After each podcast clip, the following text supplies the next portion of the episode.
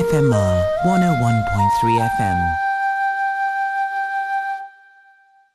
I've often wondered how someone royal, who's constantly in the public eye and expected to attend many events, found time for their music. Marie Antoinette is one such person, a competent harpist, singer, and harpsichordist.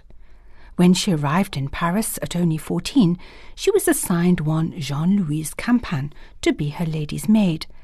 Campan was an educator and writer, and she observed that the young Dauphine had a passion for music. She wrote, The Dauphine, who assuredly prefers music to intellectual effort, found the wherewithal, in spite of receptions, hunting parties, and theatrical performances, to reserve an appreciable portion of her time for it every day. And in short, music was her principal occupation during the first years of her marriage. Though Marie Antoinette studied voice, harpsichord, and flute, it was the harp that was her favorite instrument. Two of her harps still exist, one in Indiana and one in France. They're lavishly decorated with flowers and are carved and gilded. With the Queen obsessed with the harp, the instrument soon became the chosen instrument of French ladies. One writer observing that it allowed them to show off their pretty hands, nimble fingers, and even little feet and ankles. A famous painting of Marie Antoinette shows her playing the harp while a singer holds a sheet of music up to her. Up and coming composers flocked to Paris for her patronage and wrote pieces for the harp, names such as Scarlatti, Mozart, Gluck, and C.P.E. Bach. There's a poignant account of Marie Antoinette's last days, provided by Rosalie, a servant girl in the concierge, the prison where the deposed queen was held. In Rosalie's old age, she recalled that one day Marie Antoinette heard the sound of a harp outside her cell. It was the daughter of a glazier who'd come to repair the window of the cell. One of the musicians attracted to Paris because of the Queen's interest in the harp was a Czech composer and harpist, Jean Baptiste Krumpholz, he worked alongside names like Naderman and Erard in improving the construction of the harp. Amongst his compositions, there's this concerto for harp, performed by Xavier de Maistre with Les Arts Florissants, conducted by William Christie.